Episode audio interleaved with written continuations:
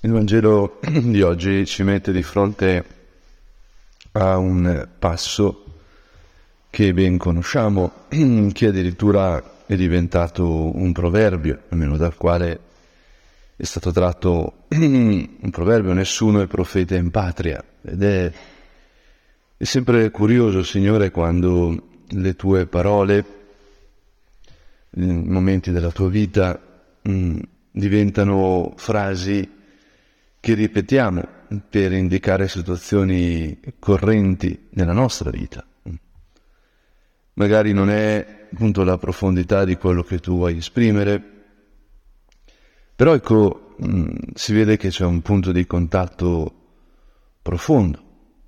E allora forse vale la pena di risalire da questa così, espressione che noi usiamo nella vita quotidiana mh, fino alla profondità che tu invece riversi in questa situazione. In quel tempo Gesù venne nella sua patria e i suoi discepoli lo seguirono.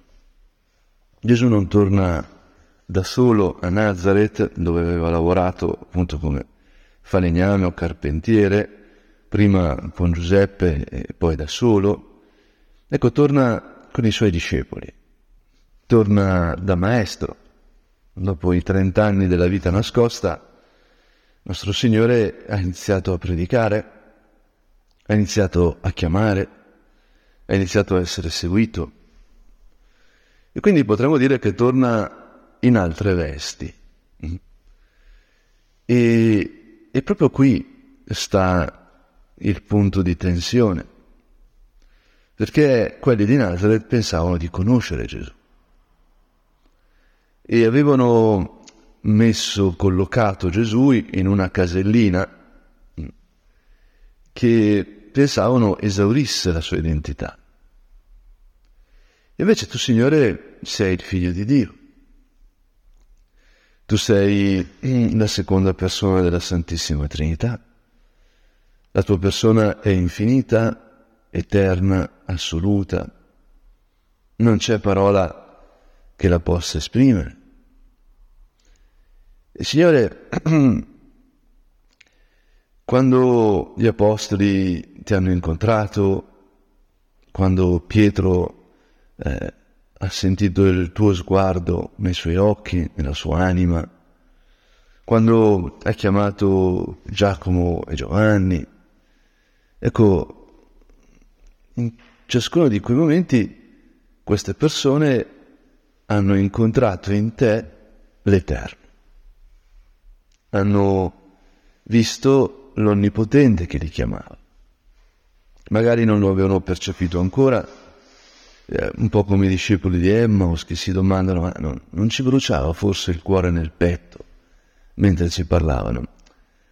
Si sta così bene con te, Signore, che uno neanche si rende conto che sta accadendo qualcosa di straordinario. Potremmo dire che il soprannaturale è profondamente naturale per noi perché lo desideriamo, anche se al di là delle nostre capacità. Siamo fatti per la relazione con te, Signore.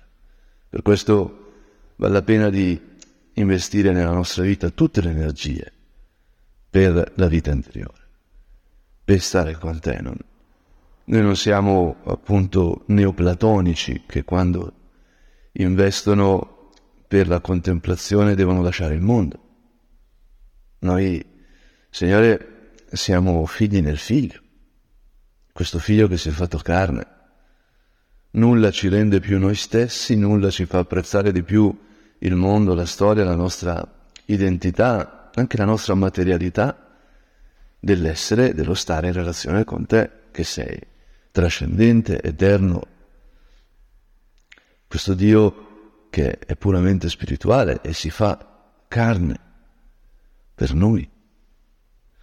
E allora ecco che l'apparire di Gesù a Nazareth, nella sua patria, seguito dagli discepoli, ecco, pone, potremmo dire, una tensione tra quello che hanno visto i discepoli e quello che vedono i suoi concittadini, gli abitanti di Nazareth, i suoi compaesani, per meglio dire. Nazareth probabilmente la sua altura dava così, ci deve essere uno strapiombo come sappiamo.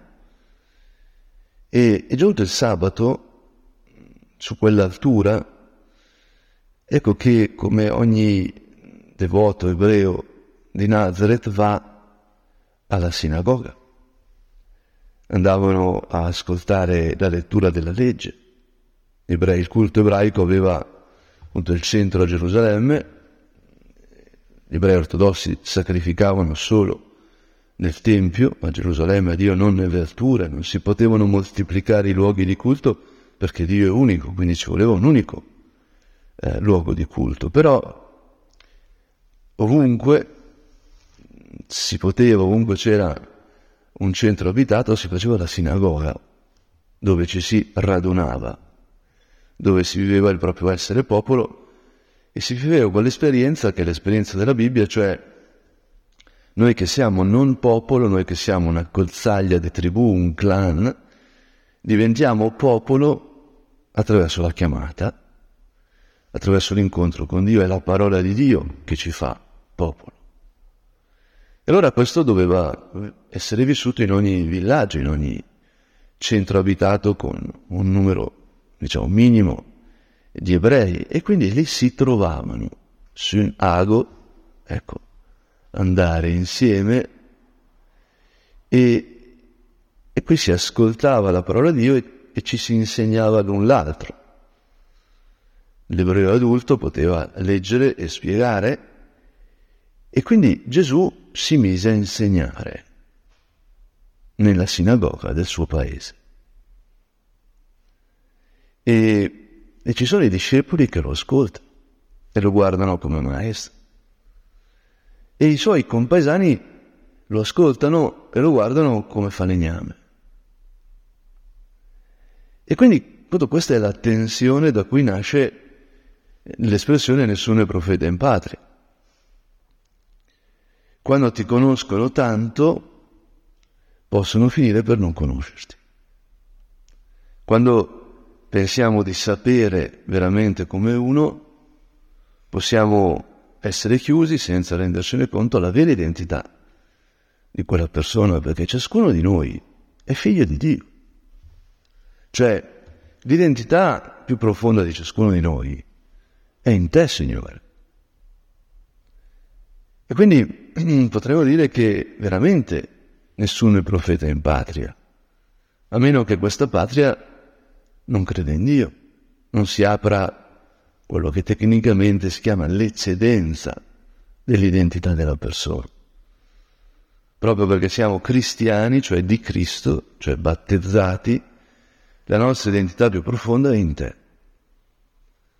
E paradossalmente Cristo che torna a Nazareth come maestro sta rivelando la loro vera identità anche ai suoi compaesani, quelli per i quali ha fatto i mobili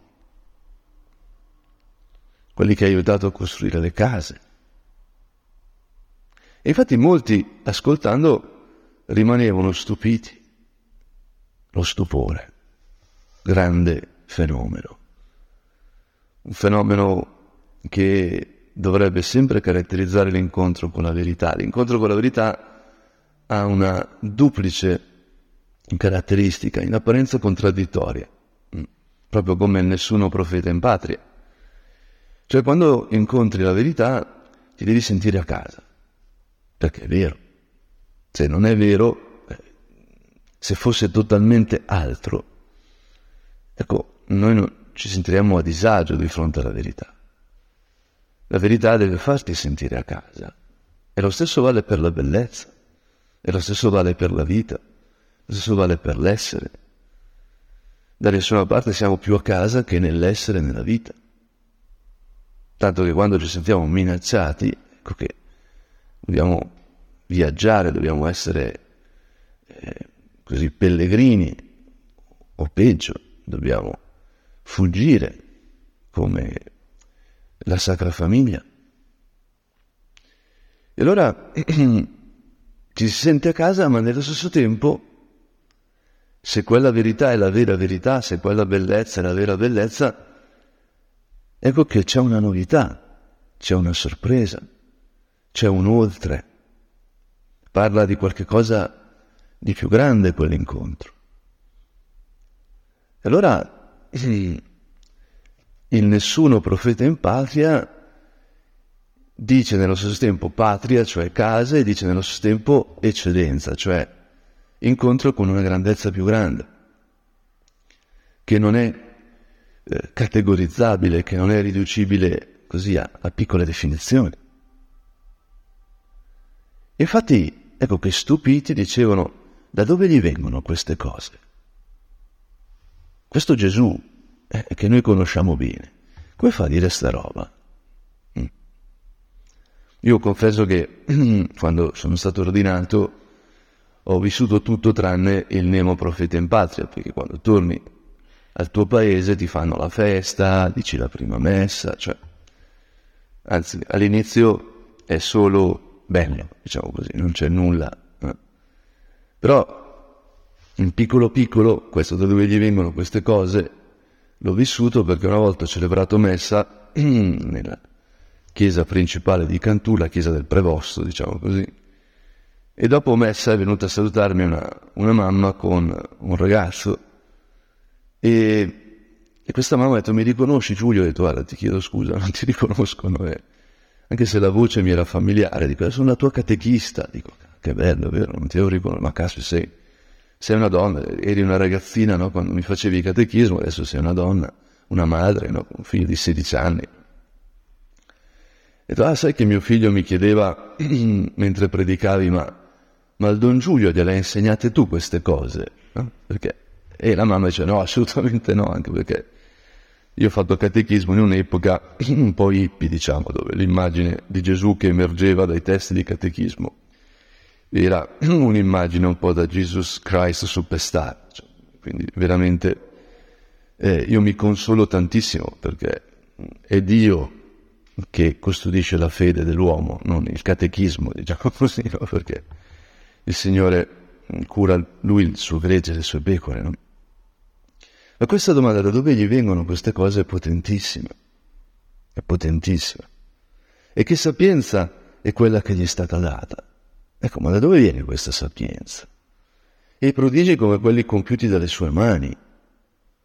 Ecco, qui c'è qualcosa di infinitamente più grande di quello che noi conosciamo, di quello che noi possiamo fare. Ecco, faceva i mobili, tagliava il legno con le mani e adesso moltiplica i pani, moltiplica i pesci, cura i malati, fa risorgere i morti con quelle mani. Ecco, lo abbiamo conosciuto piccolino, che non sapeva il significato di tante parole, abbiamo visto che ha imparato a lavorare quando non sapeva lavorare da, da Giuseppe, e adesso sa dire delle cose sulla parola di Dio che nessuno di noi può comprendere. Come mai ne sa più di noi? Non è costui il, il falegname, il figlio di Maria, il fratello di Giacomo, di Ioses, di Giuda, di Simone? Le sue sorelle non stanno qui da noi. Ecco, la sua famiglia è qui, i suoi cugini. Quando appunto trovo qualche così persona che non conosce troppo la scrittura, che dice, ecco fratello, vedi che allora aveva, aveva Maria non era vergine, avrà avuto altri figli, e, e, invece sappiamo benissimo che in, nei paesi, nei posti piccoli, fratelli sono i tuoi parenti. E in Africa è ancora così, i miei studenti africani quando spiego questo punto me lo vengono a dire, certo, nel mio paese ci chiamiamo tutti fratelli, ogni membro della mia famiglia è mio fratello, cioè, ci sono poche parole. Ma quello che conta qui appunto è che Gesù è definito dal suo lavoro e questo Signore ci commuove. Siamo appunto figli di San José Maria, abbiamo ricevuto questa vocazione alla santità in mezzo al mondo attraverso il nostro lavoro, le nostre relazioni personali, familiari, di amicizia. Signore, ecco che tu vieni individuato proprio da questo, quanto è opus dei, questa frase, queste domande, quanto svelano la profondità anche della nostra vocazione. Non è costui il falegname, il figlio di Maria, non, sono, non è questa la sua famiglia, i suoi amici. È solo questo. Infatti la frase successiva è ed era per loro motivo di scandalo. Ma Gesù è, è solo la sua professione, è solo le sue relazioni familiari, è solo le sue relazioni di amicizia. E come mai in questa trama quotidiana, questa trama che pensiamo di, di controllare bene, di definire bene, ecco, irrompe l'Eterno, irrompe l'amore degli amori, irrompe una bellezza senza limiti. Come mai? Questo è strano, questo non dovrebbe essere, invece no. Questa è la volontà di Dio, questa è l'opera di Dio.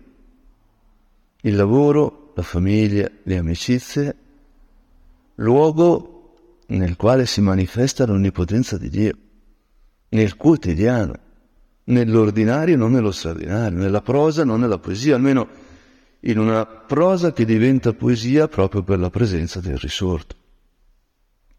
Ma questo suscita scandalo. E allora questo nessuno è profeta in patria, ecco che magari mh, mm, applichiamo a quando proprio tra i nostri non veniamo apprezzati, anche perché succede no? che quando uno eh, con uno ci vivi, ci abiti, conosci tutti i limiti di quelle persone. Io questo sempre ripeto che l'amore si fonda sul perdono, si fonda sulla compassione, perché nessuno ti conosce meglio nei tuoi limiti di chi con quei limiti ci si sfrega ogni giorno. E se tu senti parlare una moglie del marito, un marito della moglie, trovi anche appunto la coscienza della limitatezza dell'altro o dell'altra. Nello stesso tempo, Signore, ecco che in quei limiti ci sei tu. Quei limiti sono definiti dalla relazione con te, cioè con l'infinito. E quindi anche è commovente vedere come nessuno ama più una persona quando l'amore è cresciuto e si è sviluppato di chi conosce i limiti di quella persona e li abbraccia con te, Signore. E anche la nostra vita, vita, vita di famiglia è questo, nessuno è profeta in patria, certo ma tu sei tra noi. È il tuo spirito che ci unisce. A volte io mi domando, ma non è che nella nostra vita di famiglia noi pensiamo di non dover lottare per amarci, quando non c'è amore senza lotta?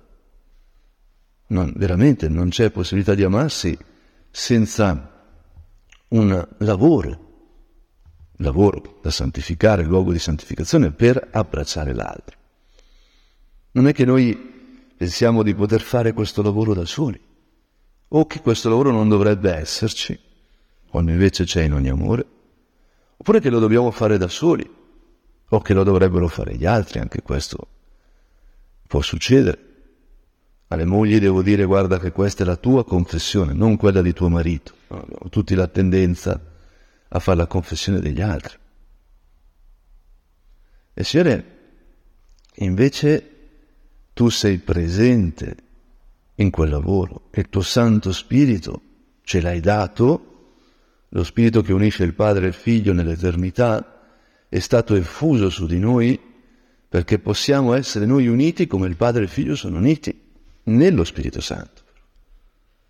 In quella identificazione con Cristo che lo Spirito Santo produce in noi, attraverso il battesimo, attraverso la confermazione, che abbiamo ricevuto attraverso ogni Eucaristia e attraverso le innumerevoli effusioni dello Spirito Santo che caratterizzano la nostra vita, anzi la nostra vita quotidiana.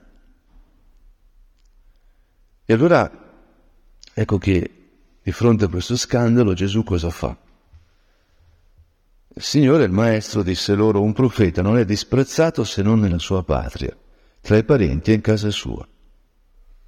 Ecco, disprezzato, è una parola grossa. volte, Signore, noi non siamo capiti. Quante volte ci succede? Dove dovremmo essere a casa non ci sentiamo a casa. E questo è successo a Gesù. E Gesù è con noi in questo. E, e chi deve rispondere a questa sofferenza è Cristo. Non il contesto, non la società, non... È un po' come quando oggi vogliamo eliminare i problemi di non inclusione cambiando le parole. Non diciamo più handicappato perché sennò la persona si sente così discriminata. Il problema è aiutare questa persona. Non è come la chiamiamo, è che l'amiamo. Il significato delle parole lo danno le relazioni. Se tu ami una persona, allora le parole con cui la chiami non importeranno più. E quelle parole per giunta indicano il bisogno di aiuto, quindi hanno una funzione, non sono insulti, sono descrizioni di una realtà. Adesso io non dico che bisogna dire così, però dico che la risposta a, al giusto desiderio che ha la nostra società contemporanea di includere e non discriminare è amare. Ma per amare bisogna mettersi la carne. Non, si, non basta così cambiare le parole. Non è una questione di linguaggio, è una questione di fatti, di carne, di abbracci, di servizio. E noi, Signore, abbiamo, ti chiediamo l'amore per amare. Non è una questione di parole, è una questione di vita. E la cosa appunto terribile, mi sembra, è che questo disprezzo che viene rivolto al Cristo dai suoi, mm, impedisse a Gesù di compiere miracoli. E lì non poteva compiere nessun prodigio, ma solo impose le mani a pochi malati e li guarì, e si meravigliava della loro incredulità. È pazzesco. È pazzesco perché, Signore, la nostra risposta è essenziale. Cioè, l'amore non si impone, la vita non si impone, la salute non si impone, la salvezza non si impone. Ha bisogno, attende una risposta, è una relazione, appunto. E questo, a mio avviso, ha a che vedere anche con la prima lettura, che non abbiamo tempo di, di meditare eh, in dettaglio. È Davide che decide di fare il censimento vuole censire le persone del suo popolo. Su quanti re? Vuole contare. E, e sappiamo come Dio spiega a Davide che questo è un peccato. È un peccato fare la conta nei Kietur. È un peccato definire la propria casa. Perché in fondo Davide sta facendo da solo, sta cercando di definirsi da solo, senza Dio. Tanto che quando appunto di fronte al peccato c'è il castigo, ecco che Davide sceglie di cadere nelle mani di Dio, non degli uomini. Mm. Preferisce appunto la malattia che Dio controlla piuttosto che cadere in mano ai suoi nemici. Potremmo dire che, come tutto nella scrittura, anche nell'Antico Testamento, eh, quello che percepiamo come un castigo estrinseco, in verità, ha sempre una funzione, la funzione di riportare alla relazione con Dio, riportare alla verità la persona. È sempre pedagogico. Allora, dov'è, in che cosa consiste il peccato di Davide? consiste nel definirsi da solo. E dove, in che cosa consiste la salvezza di Davide? Nel tornare a lasciarsi definire dalla salvezza di Dio. La nostra identità è, è un dono che ci viene dalla tua presenza, Signore. Il popolo di Israele era un popolo nomade, veramente un clan di tribù, diciamo, povere che non avevano neanche una terra per pascolare le loro bestie, per questo non avevano neanche loro, loro, le loro divinità, perché le divinità erano locali, e dovevano passare da un dio all'altro. Mm. L'immagine della prostituzione che riappare è proprio questo, passare da un amore all'altro, non avere il proprio amore. Noi lo leggiamo a volte in chiave morale, ma la vera chiave è proprio la relazione, la casa. Tu Gesù parli sempre in termini di casa, in termini di amicizia, in termini di amore. E allora, ecco Signore che Davide che vuole contare le sue relazioni, Davide che vuole definire la sua casa, un po' come a Nazareth, deve riaprire il suo pensiero alla presenza di Dio. Io sono tu che mi fai, diceva Don Luigi Giussani, con una formula bellissima. Signore, noi siamo, ecco, tu che ci generi. Io non sono senza di te. E di più, noi non siamo senza di te. Ora, ecco, aiutaci, Signore, ad accoglierti. Che vuol dire aiutaci, Signore, ad accoglierci. Solo accogliendoti noi possiamo essere pienamente noi stessi, se no siamo incompiuti. C'è una frase bellissima di Gregorio di Nazianzo che ho, ho riletto, ritradotto per questo congresso dove sono stato settimana scorsa, nella quale giustamente questo grande padre poeta osserva come le realtà muoiono, le cose finiscono e dice, e lo ripete, se io non fossi tuo, o mio Signore o Gesù, io mi sentirei sbagliato. È una frase bellissima. Anche perché mi viene da domandarmi quante persone si sentono sbagliate. Quante volte ci sentiamo sbagliati? E la risposta a questo è lo scoprire, l'assaporare, l'essere tuoi, il sentito, proprio il sapore della filiazione divina di cui parlava nostro Padre. Chiediamo a Maria, che per me è la casa di Dio, la casa dello Spirito Santo. Io amo, diciamo, tradurre, trasferire quel figlio di Dio Padre, madre di Dio Figlio, sposa di Dio Spirito Santo come casa focolare dello Spirito Santo. Ecco, chiediamo a lei che ci aiuti a lasciarci definire dalla presenza di Cristo nella nostra vita sempre più come io e come noi.